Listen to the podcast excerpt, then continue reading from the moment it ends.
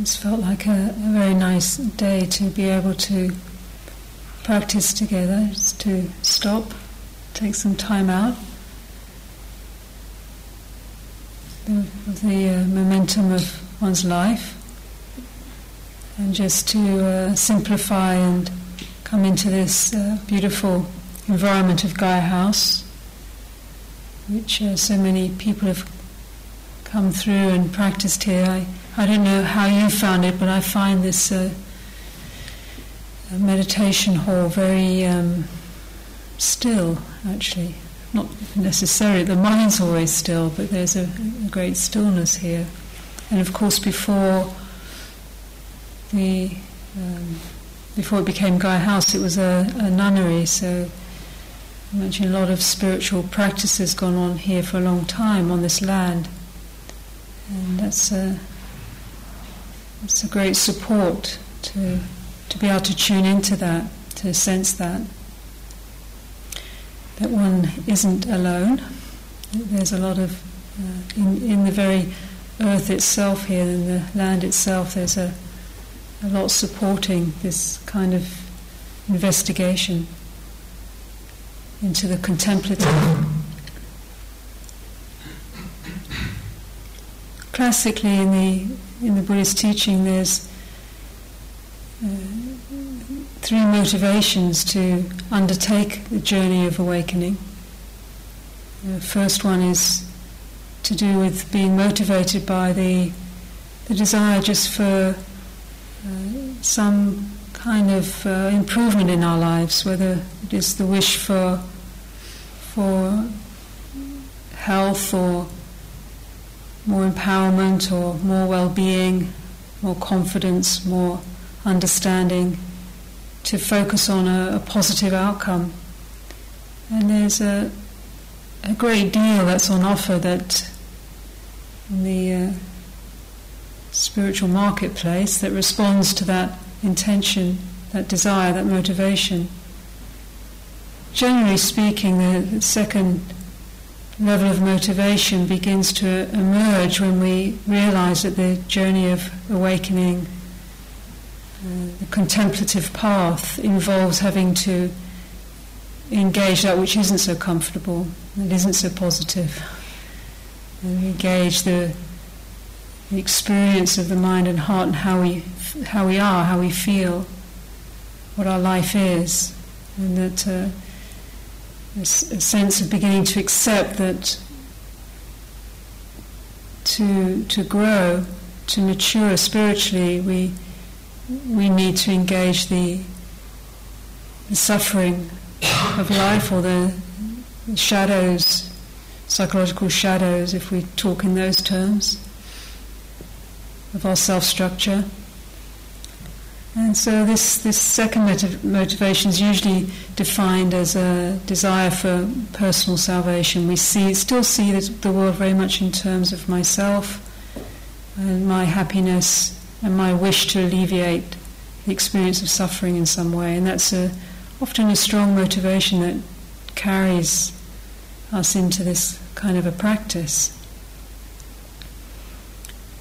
the third motivation called bodhicitta, which is awakens out of the de- de- deepening of insight, the depth of insight, where we begin to understand that the sense of ourselves as an individual is um, is an approximation. It's not an actual reality. Uh, as we look more into our in the, the individual self structure or the way that we understand or feel ourselves, we start to notice that there's a, a lack of inherent solidity. You can't really find a core that we can uh, claim as ourself. as we enter that reality more, into the innate lack of solidity or the the uh, it's called the emptiness, the shunyata of the inner sense of wor- our world and the outer sense of the world, the fact that everything's changing and moving. Then we begin to understand that actually the sense of our individuality is uh, linked up and connected with a, a flow of interconnected processes. So, this um, this is a more patient motivation in a way because at the heart of it we realize that uh, we're not really going anywhere, that uh, here we are, we're here. And that yes, there is suffering, but there's also a, a dimension of our, our being, our reality that's interconnected with everything else. There's no beginning and no end of that. So this, this motivation is called one where we begin to have a connection with, with compassion, the, the sense of we're not just here alone, there are, there's, there's suffering, there's others that's suffering. And it's said that as this arises in the heart, through understanding that this has a, a lot of energy to sustain our practice. The other motivations can be strong, but they can also be a bit more fickle or lacking in some endurance. So it's interesting, isn't it, to consider what motivates us. This is just, a very briefly outlining a, a classical Mahayana teaching on, on motivation. But it's interesting for us to more personally consider what brings us into this kind of experience, uh, what fuels us, what, what, what helps to support our curiosity and our inquiry.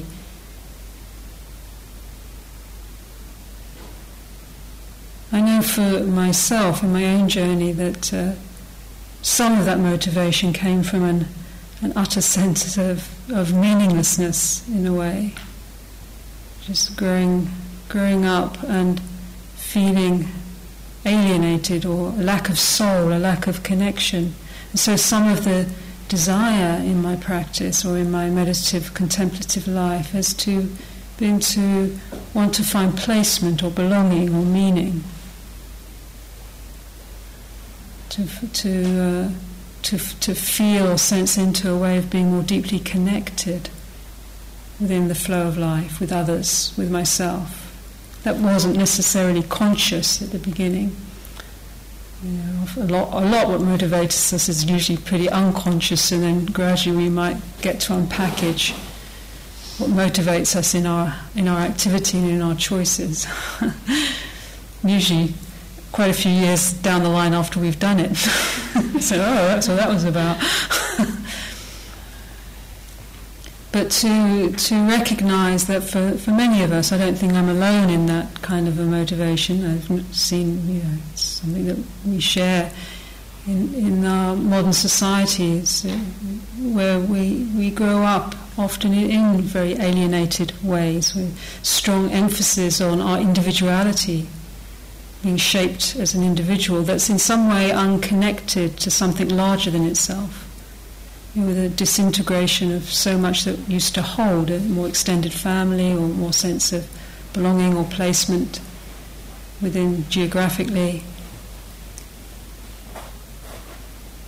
And a lot of that's shifted and been broken and, and uh, and uh, you know, without that deeper sense of holding and connection, there's this emphasis on who I am as an individual becomes very strong because that becomes the, the place where we find our belonging, the, the shape I take as, as me. And if we have a good day, that's all right. but, you know, but it's very fragile, isn't it? Because it can so easily turn into the opposite, where we can you know, really not feel that good about ourselves, and then our whole world crashes. There's nothing stronger to hold us, nothing bigger to connect us. And uh, you know, we have a, now really a, just a cultural assumption that this is a reality that, that we are we exist as individuals. We not only are we individuals, but we're special individuals. we have to be increasingly more special and interesting and you know, we get conditioned with these uh, you know, by by our names, by the families we're born into, the society, culture, and all of this we assume to be ourselves.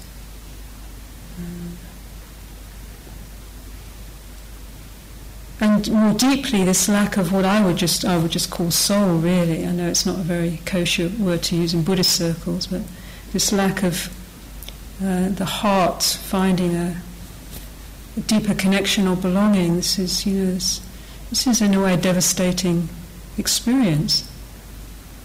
There's a devastation about it. There's a real pain about it. There's a real dislocation about it, and a, a lot of, if I reflect on my life, a lot of what I'm motivated from is somehow to try and heal that or absolve that in conscious and unconscious ways. And I think that's a strong motivation for me personally in, in the contemplative path. To find my soul, to find my root, to find my connection from a place of feeling completely the opposite, unrooted, unconnected. There's a poem here by, I just was, when I came on this retreat, um, I realised when I read the write up, because sometimes you write a write up for these retreats, you know, like six or nine months before, then then you realise, my God, I said that, I was going to do that. I was going to do poetry. so anyway, that's great because I love poetry. So tonight I was uh, looking through books and I came across this poetry from Rilke, the German poet, who speaks so well to this existential ex- experience of this uh, being pulled away from, from our connectedness, our deeper connectedness. It's called The Blind Man's Song. I am blind. You outsiders, it's a curse, a contradiction, a tiresome farce, and every day I despair. I put my hand on the arm of my wife, colourless hand on colourless sleeve, and she walks me through empty air. You push and shove and think that you've been sounding different from stone against stone. But you are mistaken. I alone live and suffer and howl. In me there is an endless outcry, and I can't tell what's crying, whether it's my broken heart or my bowels. Are the tunes familiar? You don't sing them like this. How could you understand? Each morning the sunlight comes into your house and you welcome it as a friend. And you know what it's like to see face to face, and that tempts you to be kind. You know, fortunately, the poem moves through to a, a possibility at the end, but that you know that real sense of devastation. That I love that line. I put my hand on the arm of my wife, colourless hand on colourless sleeve, and she walks me through empty air. You know, that sense of complete, not even embodied, just somehow moving through these shapes and forms with no real embodiment. I alone, this is really the, this is the voice, isn't it, of that place in ourselves as an individual, that aloneness, that, you know, that sense of I, I'm alone in this. I live and suffer and howl, that sort of howl or that cry. In me there's an endless outcry, and I can't tell what's crying, whether it's in my broken heart or in my bowels. very, very, you know, says it. It says it. What you know, those those kind of spaces that that, that when we feel ourselves in, you know, in our disconnection or an alienation that uh, you know, has that kind of inner experience, like the, the, an inner, inner cry that often we're not really even hearing because we're so strongly reacting to it. So I really like the way he just names it. You know, that's, that's part of the territory. Um,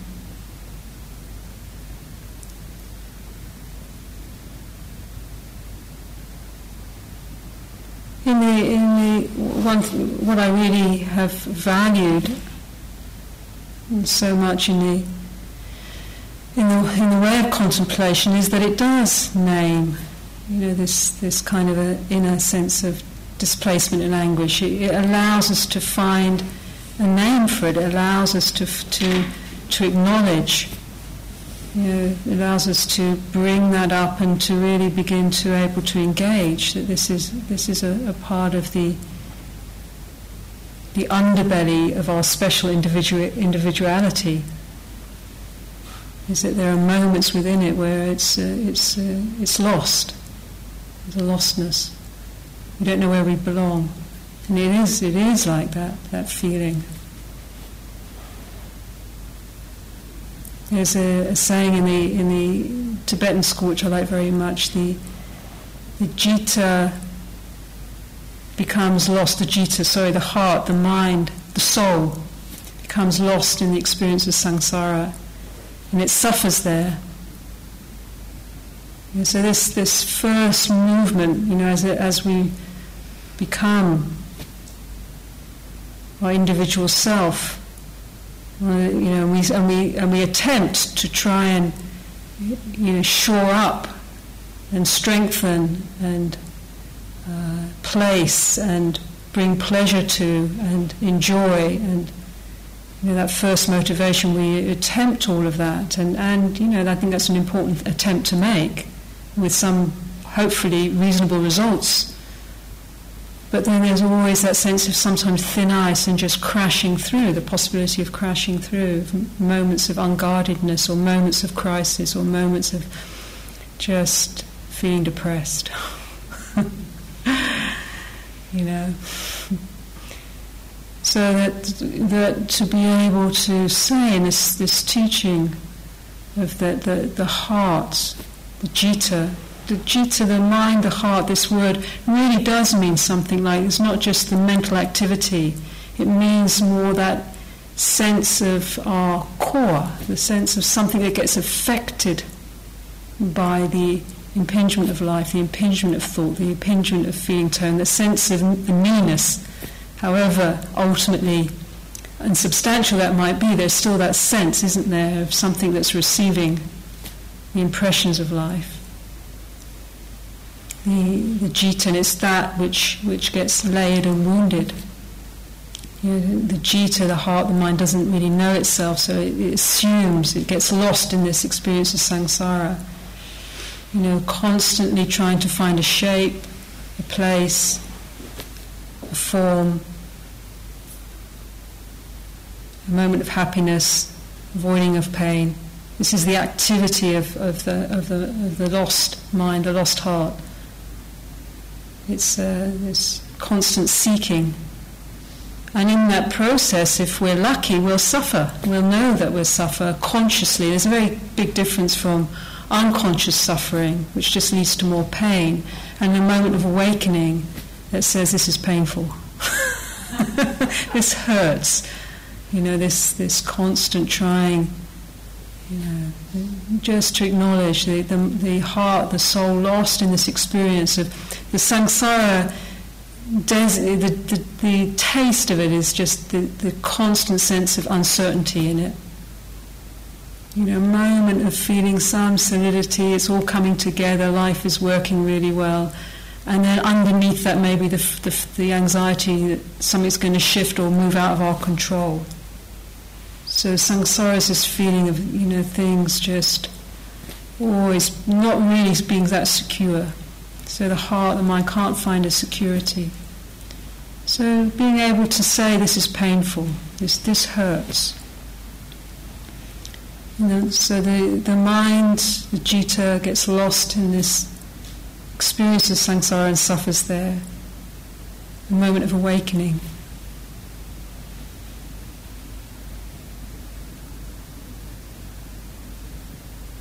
Ajahn Chah, who had a great influence in my life as a meditation teacher, would try and bring his disciples to that place of recognition of it's painful. Not because he was, you know, kind of a mean person, but because he recognized that we, we have to, in a way, to mature, we have to somehow get to that place. And stop sliding off the experience, stop trying to patch it over or react to it. You know, to, to be held uh, and to be able to recognize. And, and it doesn't have to be in a massively huge, big way. It can be in just moments. And a lot of the contemplative way is just having moments of not trying to avoid, as, as the poem said last night, that beautiful poem I read about, you know, just tonight I'm alone, facing the aloneness, you know, not just realizing it's a doorway It's a doorway to something else.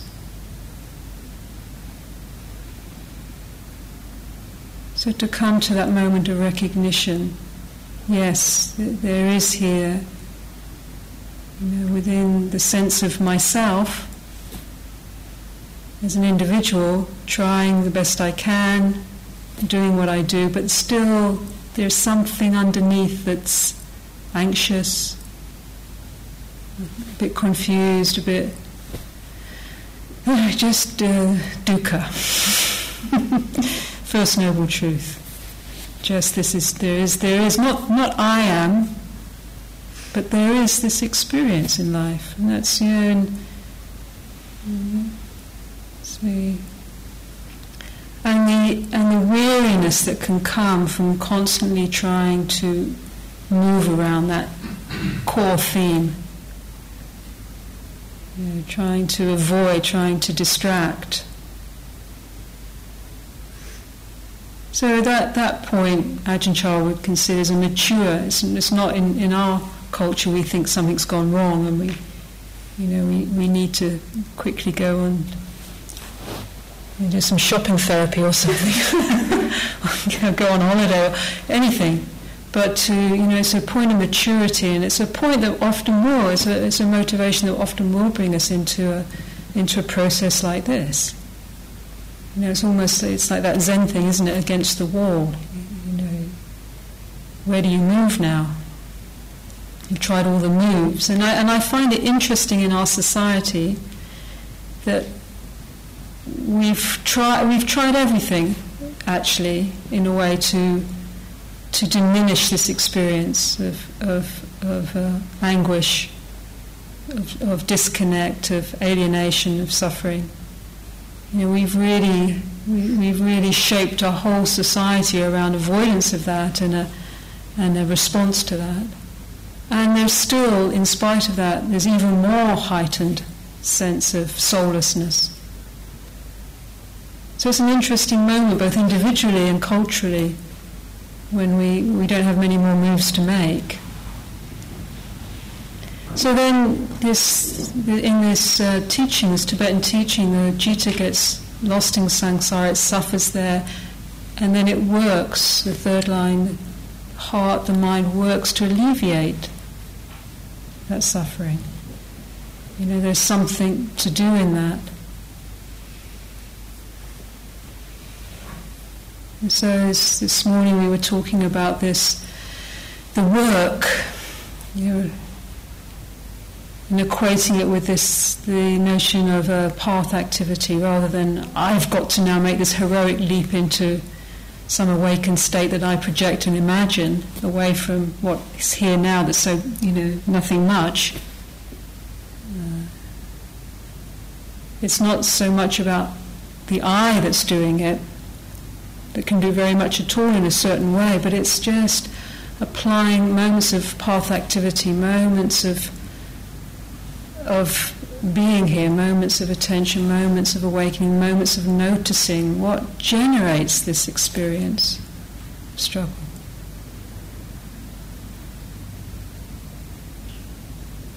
So, in the brilliant teaching of the Four Noble Truths, the Buddha said that, well, actually, in any moment, we can unpackage this. In some ways, it's quite simple. In some ways, it's very, it's very uh,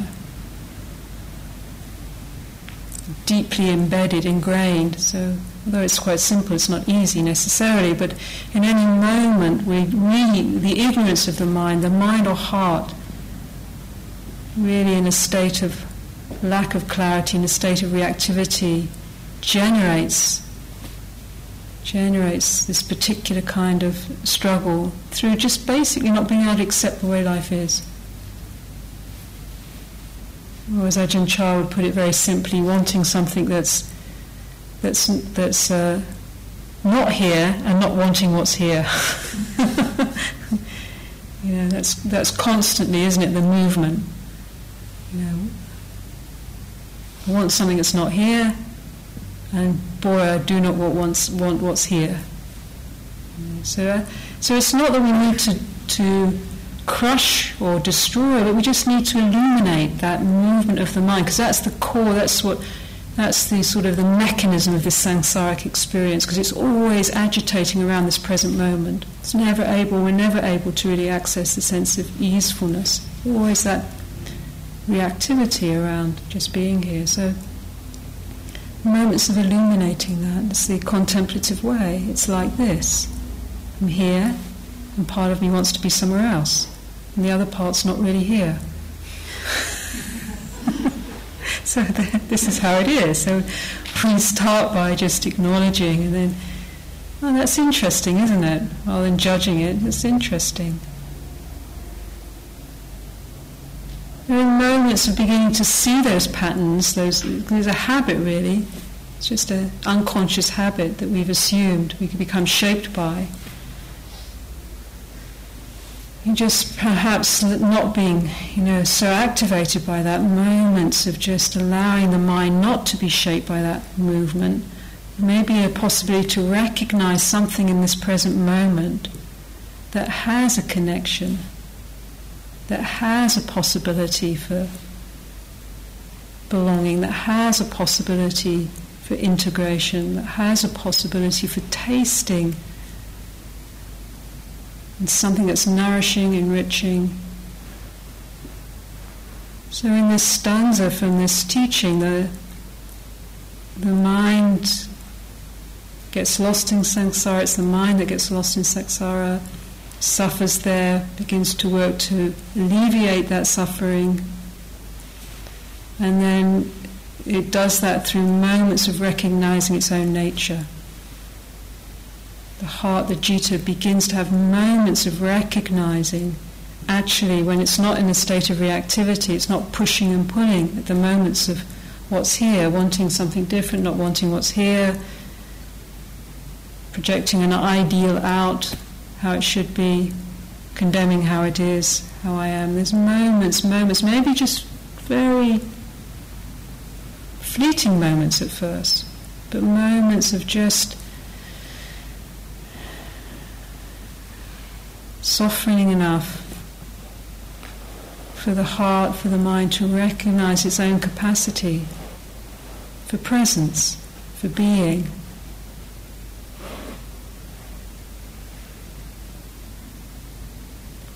And at first it feels like, well, that's not much, is it? Because we're so used to something, you know, activated and shaped into our strong sense of me being something and becoming something. That's quite hard on a meditation retreat. This is quite a short little retreat we're doing, which is nice. But if you continue on, what's quite difficult is we don't really become very much in a retreat. so you can hear all those parts of oneself that you know, you feel like, well, I'm not really doing very much because I'm usually, we usually measure ourselves, don't we, by what we produce, particularly in our culture, so strong. What we've achieved, what we produce, what we become, our projects, our aims, our ambitions, and so on. Our contact, our relationships. It's a lot of how we define ourselves, and all of that is not to say that's not very positive and helpful, but it's also something about that that doesn't often allow us to just notice the quality of well, what are we? What's happening when we're not all of that? You know, can can there be moments of just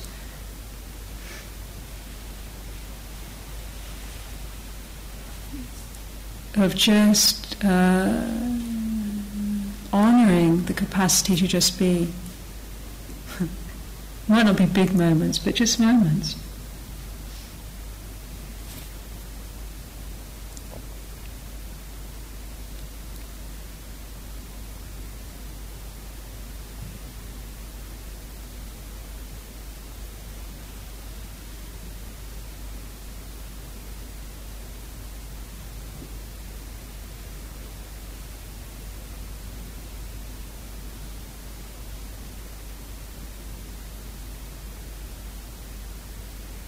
And as that, as that begins to grow, having moments of just recognizing the heart as it begins to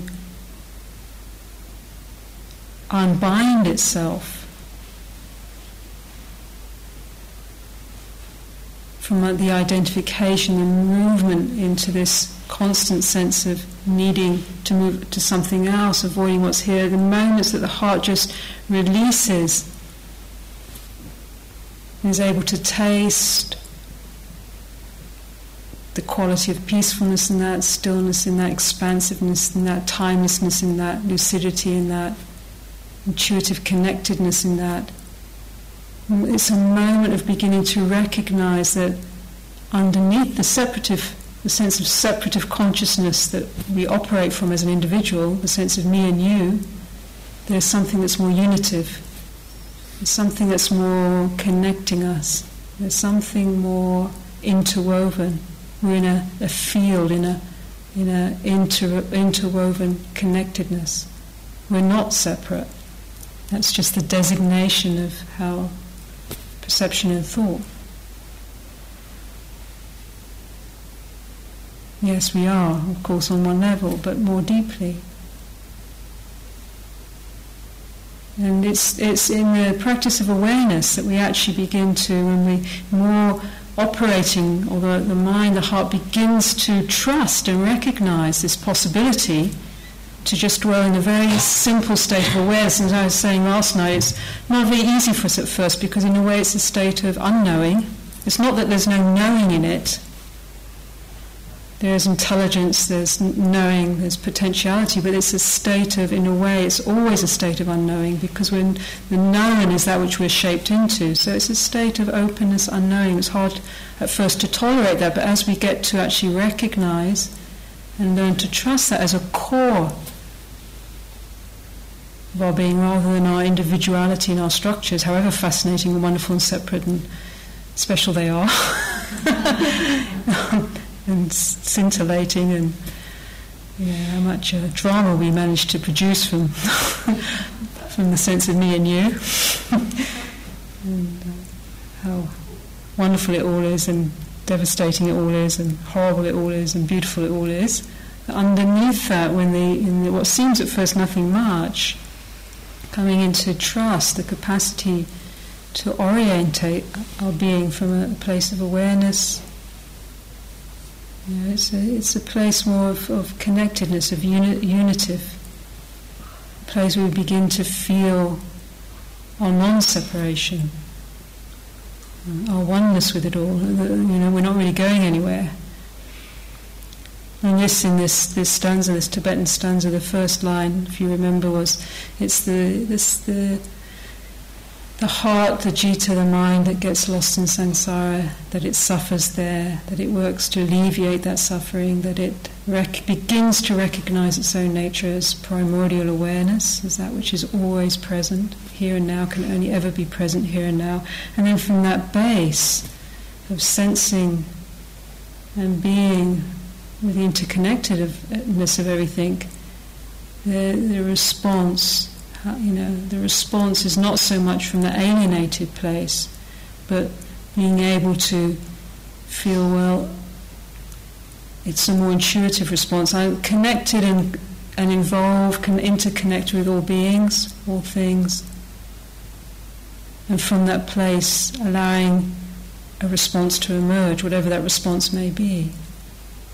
And in that stanza, that's the response of bodhicitta. That's the heart of bodhicitta. It's the heart that knows, you know, that the, that, uh, the interconnection. It's not going anywhere. That's wishing really to to alleviate and to respond to the suffering in whatever way that's possible. Now, first, in terms of cultivating the sense of path, that can feel like, well, that's a big movement. Yeah. But I think as in a, in a contemplative path, it's not so much like one big movement, or I think it's shifts that we can learn to do in each moment. Shifts from when we feel ourselves to be caught in that feeling of moving into what we want, resisting what's here, into that simple movement of just relaxing, being here, and getting a sense of, of that quality of presence, that quality of beingness, that quality of awareness, and not divorcing that away from the sense of integration and connectedness with the whole, with all others.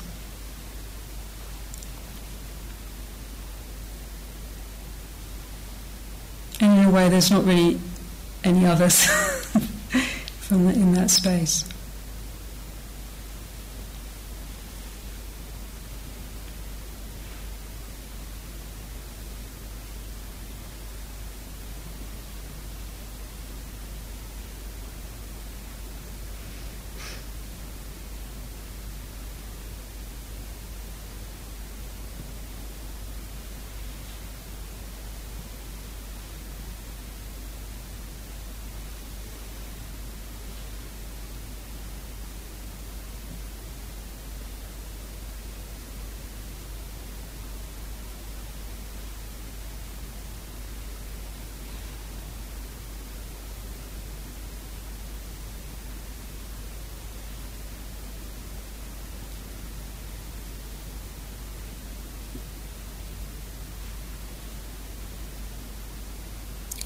I think that space of response, that the heart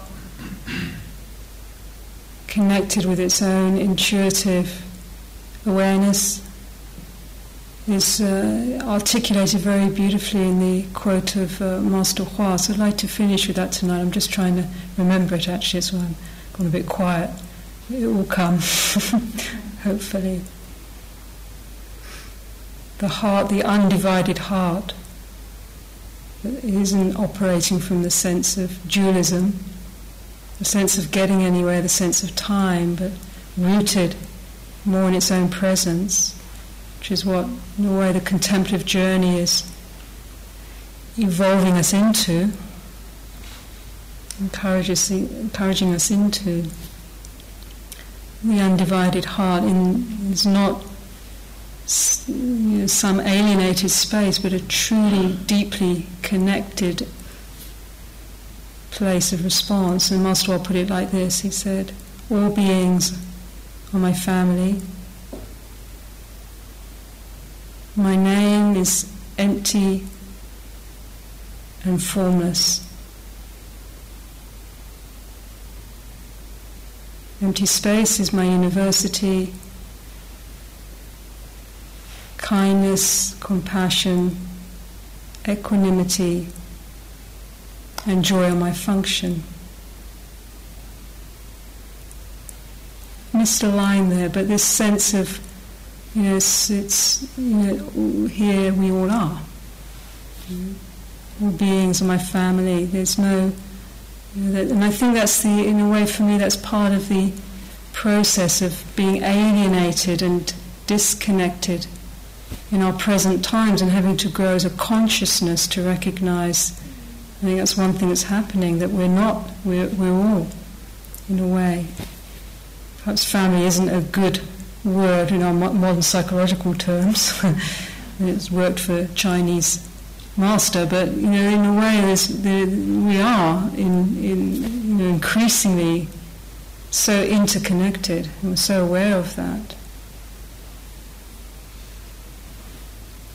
My name is empty and formless, that it, our true nature, when we get these names, we get designated in certain shapes and forms, but in fact, our true nature is very fluid, formless.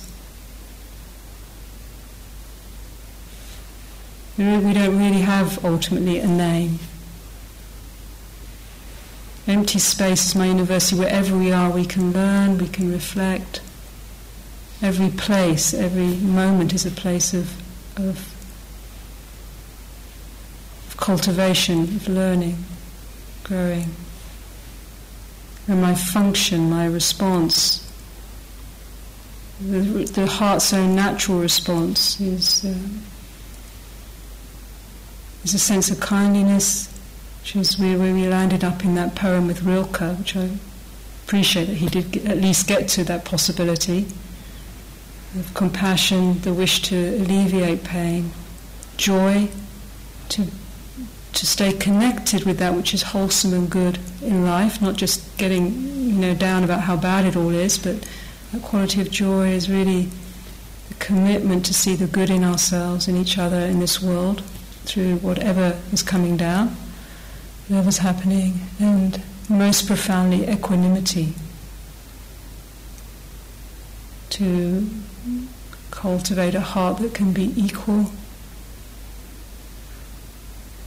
not not feeling, but being able to realize that whether it's joyous and beautiful, whether it's dark and difficult, these are all things that we can meet in life. In its depth, the equanimity is really allowing for each moment within ourselves, within others, within the way the world is unfolding to be seen as just as it is in its own perfection, in its own reality.